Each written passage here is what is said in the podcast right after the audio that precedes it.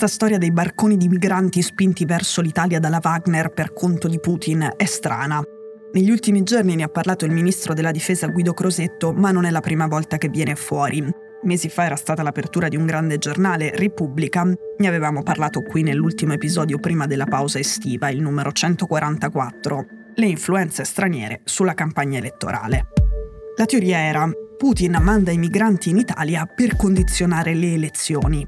Non torno su tutto quello di cui avevamo parlato allora, come che le partenze dalla Cirenaica, cioè dal pezzo di Libia dove c'è la compagnia Wagner, non fossero una novità, e infatti sono continuate anche dopo la campagna elettorale, quando non c'era più un voto da condizionare. Poi per il momento, e questo valeva allora ma vale anche oggi che sono passati mesi, di tutti i migranti che arrivano da quelle zone, neanche uno ha detto di aver avuto a che fare con mercenari della Wagner. Ecco, invece allora, prima dell'estate, si diceva che ci fossero uomini che parlano russo a spingere i barconi nei porti.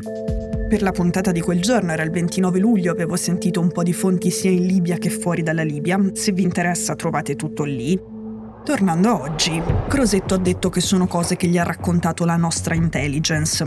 Oggi anche Repubblica ridimensiona la notizia e scrive che le partenze numerose sono semmai quelle dalla Tunisia più che dalla Libia. La stampa è più esplicita con questo titolo: Wagner, : la pista che non c'è. E poi, gli 007 non hanno parlato di nessi tra mercenari e partenze dalla Libia. Le dichiarazioni del ministro Crosetto sarebbero soltanto ipotesi. Aggiunge: nel corso di quel confronto a Palazzo Chigi, riferisce alla stampa una fonte di primo livello nel governo che era presente alla riunione, né il DIS guidato da Elisabetta Belloni né l'AISE del generale Giovanni Carabelli hanno mai proposto un nesso fondato su informazioni e prove certe che collegasse l'aumento dei flussi migratori a operazioni di guerra ibrida riconducibili alla Wagner. Dopo le parole di Crosetto, il capo della Wagner, Yevgeny Prigozhin, soprannominato il cuoco di Putin, gli ha risposto come fa lui, insultando e minacciando. L'ultima volta, sempre litigando a distanza con Crosetto, gli aveva dato del coglione, questa volta ha detto anche di peggio e non lo ripetiamo. Prigozhin è sempre più nervoso, ma l'Italia non c'entra. Lui ha due problemi enormi. Il primo in Ucraina, il secondo a Mosca.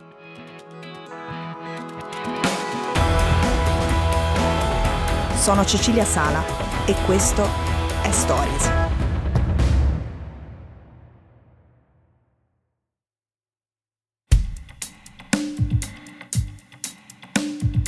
Siamo partiti dall'attualità per arrivare a una storia. Il cuoco di Putin si è trasformato in poco tempo in un personaggio tragico. C'è una puntata su di lui di Stories, si chiama proprio Il cuoco di Putin, è la numero 7. Quella racconta la sua ascesa, questa è sul suo declino. Mark Galeotti, uno dei massimi esperti del potere russo, ha detto che Prigozhin sta combattendo una lotta per la sua sopravvivenza. Я обращаюсь к президенту Украины Владимиру Александровичу Зеленскому. Questo è Prigozhin a Bakhmut che minaccia Zelensky.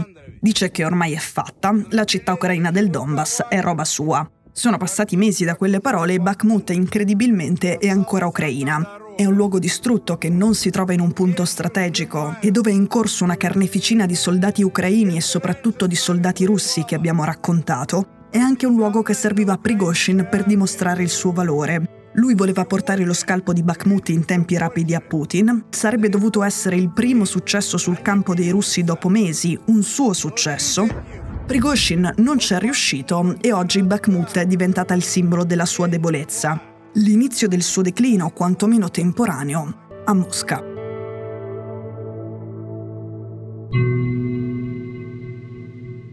Prigozhin si mette in mostra, parla in pubblico in continuazione, va sul campo e si filma, lancia appelli e provoca.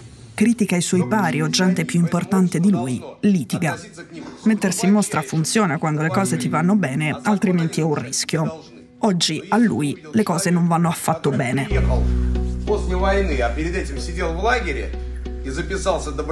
Qui lo sentite con gli uomini che ha reclutato nelle carceri russe per combattere in Ucraina. All'inizio della guerra l'esercito russo ha perso moltissimi uomini e Putin si è ritrovato a non averne abbastanza per portare avanti i suoi obiettivi militari e, al contempo, a non voler indire una mobilitazione in Russia per motivi politici, cioè di consenso, e per non ammettere una debolezza.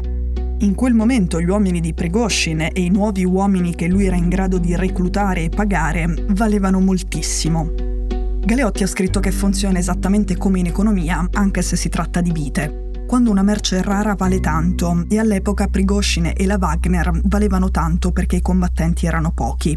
Poi però la mobilitazione parziale c'è stata, quel tabù è crollato e anche l'estensione degli obiettivi militari da conquistare è stata ridimensionata. Questa cosa, di per sé, ha reso Prigozhin meno rilevante. Товарищ министр обороны, всесторонне оценив сложившуюся ситуацию, предлагается занять оборону. Forse Prigozhin, quando era forte perché indispensabile, ha commesso l'errore di parlare troppo e farsi troppi nemici. Per esempio ha scatenato i suoi gruppi Telegram e i blogger militari amici della Wagner contro il ministro della difesa russo Shoigu e contro il capo di stato maggiore Gerasimov. Poi ha cominciato a criticarli lui in prima persona, pubblicamente, ha dato la colpa a loro due di tutti i fallimenti sul campo della Russia. Così il ministro della difesa Shoigu ha cacciato il capo della logistica dell'esercito russo, un amico di Prigozhin, e da quando è arrivato il nuovo, la Wagner è rimasta a secco. Non le arrivano più le munizioni di cui ha bisogno per continuare a combattere. Questo è proprio l'appello dei mercenari di Prigozhin sul tema. Ma questi appelli pubblici, più che essere d'aiuto, in Russia sono stati letti come un segno di debolezza, se non di disperazione. Poi l'altro suo nemico, il capo di Stato Maggiore Gerasimov, è stato nominato a capo di tutte le operazioni in Ucraina e sta tagliando fuori Prigozhin anche dalla battaglia di Bakhmut. Il portavoce di Putin, Dmitry Peskov, ha fatto una cosa che gli viene benissimo. Ha pronunciato una frase sibillina e un po' spaventosa. Questa. A volte i nostri amici si comportano in modo tale che non serve neanche avere dei nemici. Era un modo un po' sibillino, appunto, ma anche un pochino mafioso, per evocare che le rese dei conti interni al potere russo sono una tradizione antica, ma mai abbandonata. Prigozhin ha già perso circa la metà dei suoi combattenti presi dalle carceri e il Cremlino gli ha vietato di continuare a reclutarne lì. Significa che è costretto a mettere a rischio e a perdere anche i suoi combattenti esperti, anche i suoi uomini migliori. Soprattutto significa che ha sempre meno da offrire. E meno ha da offrire, più è a rischio.